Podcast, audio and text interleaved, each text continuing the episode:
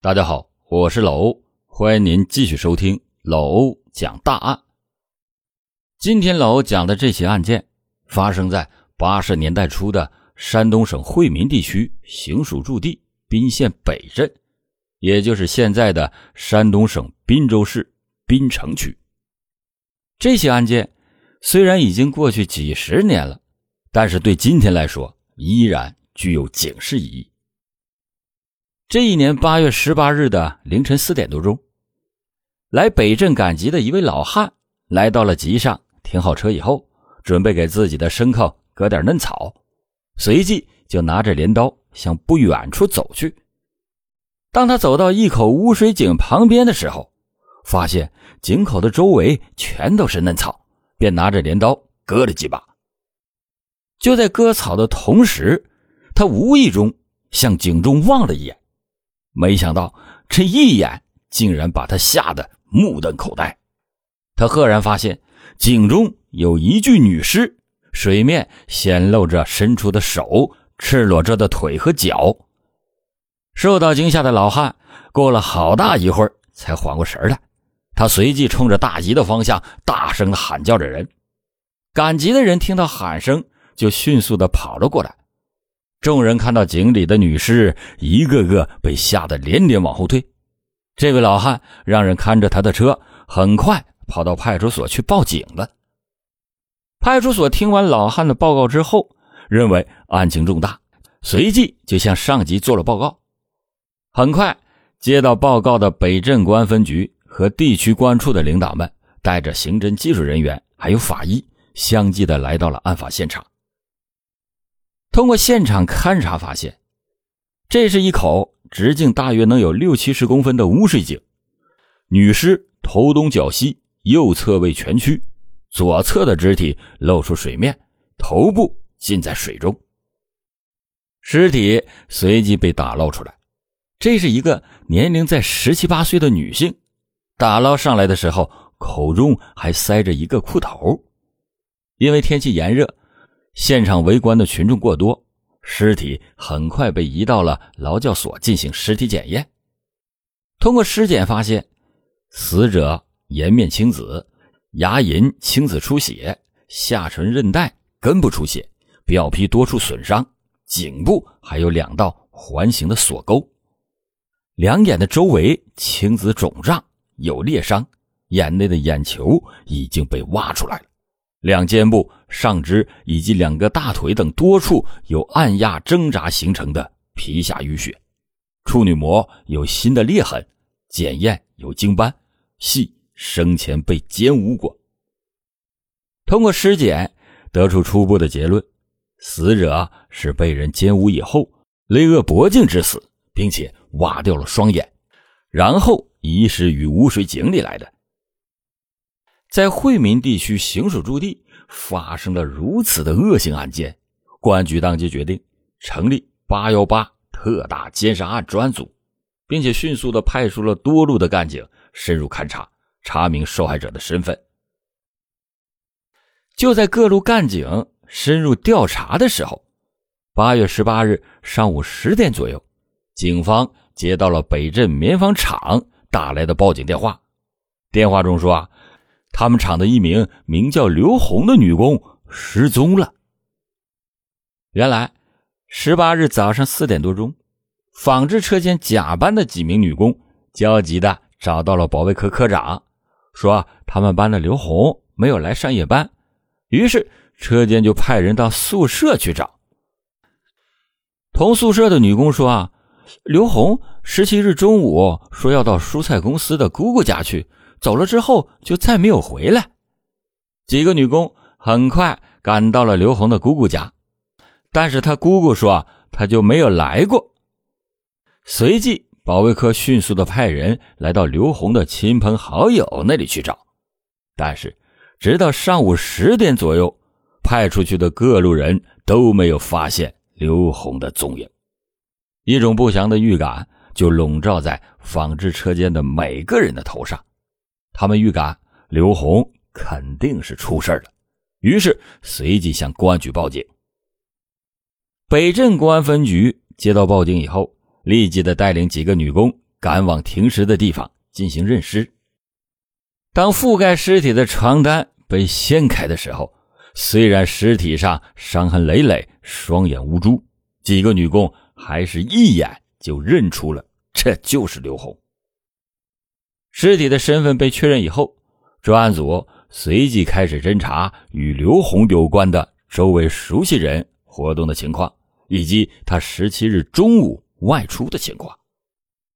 根据调查发现，刘红十八岁。北镇棉纺厂的女工，她的父亲在一个农场的机关供销科工作，母亲无业，她有两个哥哥，也都是农场的工人。刘红长得很漂亮，再加上平时注意打扮，因此显得更加的青春靓丽。虽然长得很漂亮，但是她平时呢，言语行动都很规矩，并没有听到任何关于她不好的传闻。在人际交往上。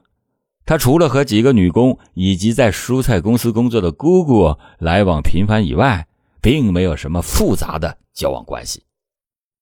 根据同宿舍的女工反映，八月十七日中午吃过午饭以后，刘红拿了一个红黑花的塑料手提袋，里面装了一件还没有织完的毛衣，说是给姑姑的小侄子送过去，还表示一会儿就回来。走的时候也并没有发现什么异常。根据以上情况，警方开始对此案进行分析。经过激烈的讨论，认定此案就是强奸以后杀人灭口，并以此分析出了两种可能。第一种可能，刘红可能并不是真的要去他姑姑家里，而是以此为借口。和其他人约好要到什么地方去玩，或者是有其他的目的，就在这个过程中被杀害。第二种可能，刘红去姑姑家的路上碰上了熟人，并且一起到了一个什么地方，最终被强奸以后杀害。通过以上两点分析，警方认定熟人作案的几率非常的大，而且作案的地点也不会太远，原因。同样有两个。首先，如果在外地杀人，凶手是不可能将尸体转移到人烟稠密的北镇市区来的。第二，凶手之所以将尸体转移到井里，这就说明杀人地点不便于藏匿尸体，而杀人现场很可能就是在凶手的住处或者是附近。依据以上的分析。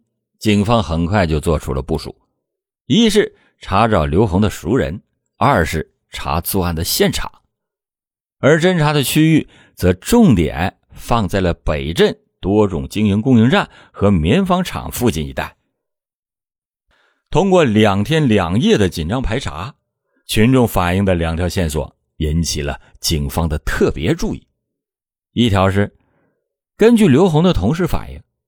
十七日中午吃完饭以后，他曾经在北镇影院十字路口处看到了刘红过了路口向东走了，但是刘红的姑姑家是在十字路口的南面。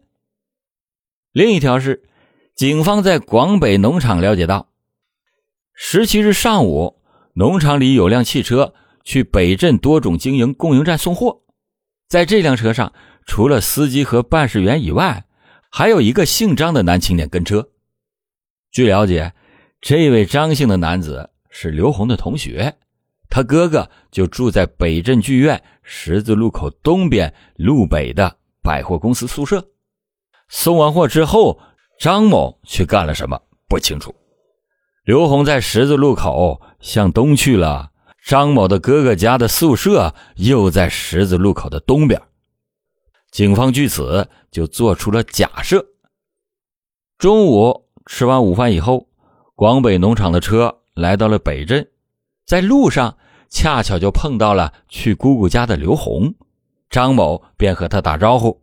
之后，张某和刘红又说了一些什么，刘红便跟着张某来到了某个地方。这个地方显然没有在供应站，因为供应站并没有看到这两个人。这个地方或许就在张某的哥哥家里，当时哥哥嫂子都去上班了，家里边一个人没有。会不会在这个时间段，张某选择了作案呢？警方很快对张某的嫂子进行了询问。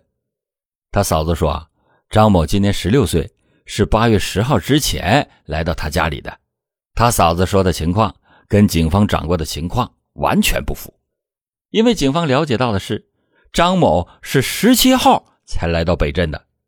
那么他嫂子为什么说是十号之前就来到他家的呢？难道这是在故意隐瞒？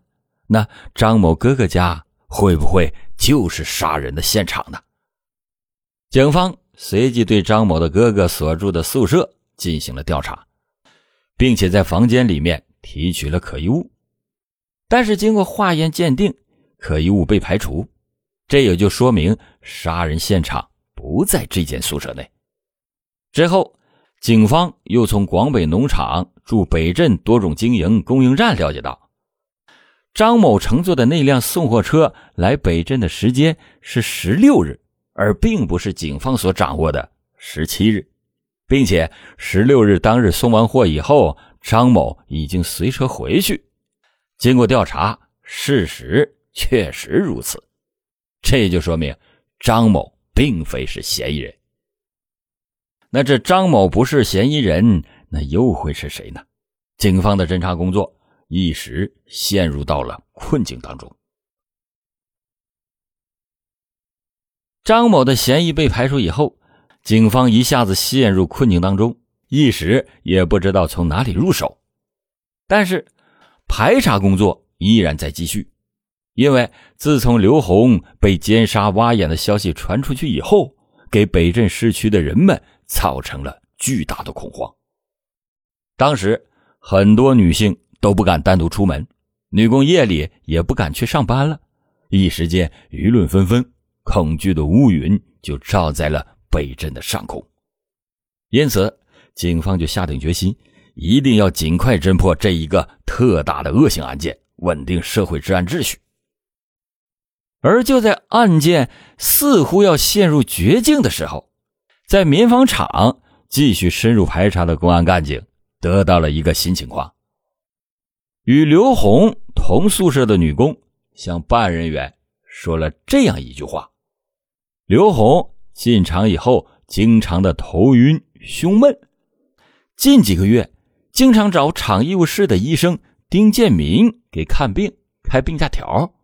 刘红也曾经在宿舍说啊，丁医生长得很帅气，没有对象。”刘红同事的讲话引起了警方的高度重视。这或许是一条重大的线索。随即，警方便开始了对丁建民的调查，特别是要调查他八月十七日的活动情况。经过调查，警方很快就发现了情况。在调查中，警方了解到，这个丁建民二十三岁，一九八零年调到北镇棉纺厂医务室，从五月份开始。他作为支部车间的跟班医生，单独上班，和刘红同为一个班。十六日晚上十二点上的夜班，十七日早上八点下班，一整天都在家休息。他在厂里边没有宿舍，暂时住在他母亲工作的单位百货零售公司的一个单人宿舍，而这个宿舍离抛尸的地点只有五百多米。是属于杀人第一现场范围以内的。警方随即决定立即找到丁建民，并且对他的住处进行搜查。很快，公安来到了丁建民的宿舍，但是发现宿舍门上了锁。这丁建民是不是跑了？警方分析，丁建民一直按时上班，逃跑的可能性不大，于是就决定在他的宿舍里边。蹲守，但是，一直等到了晚上十一点多，丁建民仍然没有出现。正在潜伏的公安干警焦急的等待之时，丁建民回来了。他走进屋以后，很快的将灯熄灭。没一会儿，屋内的丁建民就被急促的敲门声给叫了起来。丁建民随即将房门打开，当他看到门外站着的公安干警时，神情顿时紧张了起来。公安干警随即将他带到了棉纺厂保卫科，而留在宿舍的公安干警随即对宿舍进行了搜查。刚一进门，民警就闻到了一股血腥味果然不出所料，公安人员在丁建民的床下面发现了留有明显的擦拭血迹和没有擦到的血迹，床底下还有一个木箱子。办案人员随即打开进行检查。在木箱的最底层，办案人员发现了一块宝石花牌女表，以及穿在一起的三把钥匙和一个白色的有机玻璃发卡，这些都是刘红的室友向警方介绍过的东西，东西全都是刘红的。紧接着，办案人员又在门后的纸箱中搜出了一只女用的花裤头，在靠东墙的橱柜里面。发现了带血的手术刀剪之类的器械，所有的这些东西足以证明这里就是杀人现场。丁建民具有重大的作案嫌疑。被带到保卫科的丁建民也并没有做什么抵抗，很快就承认了强奸杀人的犯罪事实。根据丁建民的交代，警方在零售公司院内的污水坑里捞出了用麻绳。捆绑的短褂、高跟塑料鞋、白色的文胸、蓝绿色的褂子、红黑花塑料手提包以及没有织完的毛衣，这些血迹斑斑的物品正是刘红在被害时穿的和携带的物品。至此，八幺八特大奸杀案告破。那么，这个歹徒为什么要对一个十八岁的姑娘下手？手段为何又如此的残忍呢？当大家知道是丁建民做的这起案件的时候，周围的人无不震惊，因为丁建民的家庭条件不错，父母都是单位的领导，在他父母的光环下，家里的三兄弟都有着不错的工作。二十三岁的丁建民，一九七六年在北镇卫校学习，一九七八年分配到医院，一九八零年调到棉纺厂医务室。这年纪轻轻。长相又很秀气，可谓是前途一片光明。但是，谁也想不到，这个长相秀气、平时不怎么说话的年轻医生，竟然是一个好色之徒。自从五月份调到支部车间单独做跟班医生以后，他就盯上了长相漂亮的刘红。虽然和刘红接触的不多，但是丁建民发现。刘红非常的简单，容易轻信别人，平时很爱打扮，于是他就有意的主动接近刘红。八月十七日中午十二点多，丁建民从宿舍出来，到电影院对门的商店买烟，在返回宿舍的时候，他发现刘红正站在百货公司的门口，于是丁建民便起了歹意，他上前假意和刘红搭话。邀请他到自己的宿舍去坐一坐。刘红经常让丁建民给他开病假条，虽然接触不多，但也算很熟悉。既然是丁医生邀请他，他也就没有多想，便和丁建民来到了宿舍。丁建民先是和他胡乱的侃了一通，然后便提出来要和刘红玩玩，但是遭到了刘红的拒绝。丁建民见刘红态度坚决，便又与谈对象、买手表等作为引诱，刘红还是不肯。丁建民看软的不行，那就直接来硬的，他就把刘红按在了床上，强行的把他给奸污了。刘红边挣扎边说要去告他，丁建民则威胁刘红，如果要是告他，他就掐死他。但是刘红却说，如果掐死他。丁建民那也活不成，没想到就是刘红的这句话让丁建民特别的恼火，同时他又想到，如果事情被发现，那后果将不堪设想，因此他决定杀死刘红。他用手紧紧的掐住了刘红的脖子，没过多一会儿，刘红就不动弹了。他本以为刘红已经死了，便松开了双手，可是。他刚一松手，刘红又叫了一声，丁建民吓得再次将刘红的脖子给掐住，过了好长一段时间才给松开。丁建民怕刘红再活过来，又从床底下找出了一截铁丝，在刘红的脖子上使劲的勒了两圈。看到刘红嘴里冒出白沫，他又拿起床上的裤头塞进了刘红的嘴里。在确定刘红死了之后，他才坐下来喘口气。突然，他就想到，有人说过，人死了以后，眼睛里会留下最后看到的影像。如果这些影像被警察用照相机照下来，那随时都可能破案。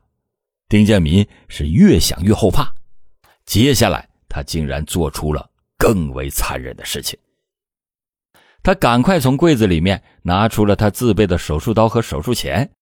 残忍地插进了刘红的眼睛里，把刘红的双眼珠给搅烂，又挖了出来。之后，他把刘红的衣服全部脱光，塞到了床底下。到了晚上十一点多，为了杀人灭迹，他用床上的棉毯将刘红的尸体抱起来，捆在了自行车后座上，推着来到了地区水利局安装队南墙外的一个污水检查井旁边，然后卸下了棉毯。打开棉毯以后，将刘红赤裸的身体扔进了井里。之后，他又捡起棉毯和绳子，急匆匆地骑着自行车返回到了宿舍，又把刘红的衣物用绳子捆好以后，拴上两块砖头，扔进了伙房后的污水沟中。怀着侥幸心理的丁建民，以为人们不会发现是他干的。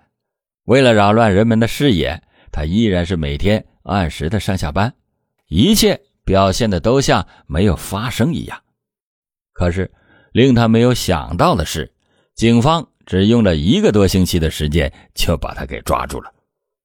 被抓住以后，他极尽忏悔，但是早知今日，何必当初呢？不久，因为犯强奸杀人罪，性质恶劣，手段残忍，丁建民被判处了死刑。凶手。是伏法了，但是十八岁的姑娘却永远失去了她的芳华。这起案件时至今日依然具有着警示意义。对于女孩子来说，老欧告诉你们，你们一定要有防范意识。